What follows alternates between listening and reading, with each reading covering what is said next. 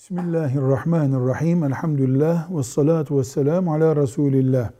Baba kendi malını çocukları arasında paylaştırmak istiyor ölmeden önce.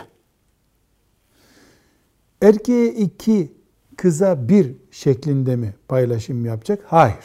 O kural baba veya anne öldükten sonra malı taksim edilirken Kur'an'ımızın önümüze koyduğu taksimdir. Erkek iki, kız bir alır. Baba sağlığında miras dağıtmaz. Hibe yapar, bağış yapar, hediye verir. O zaman herkese eşit verir.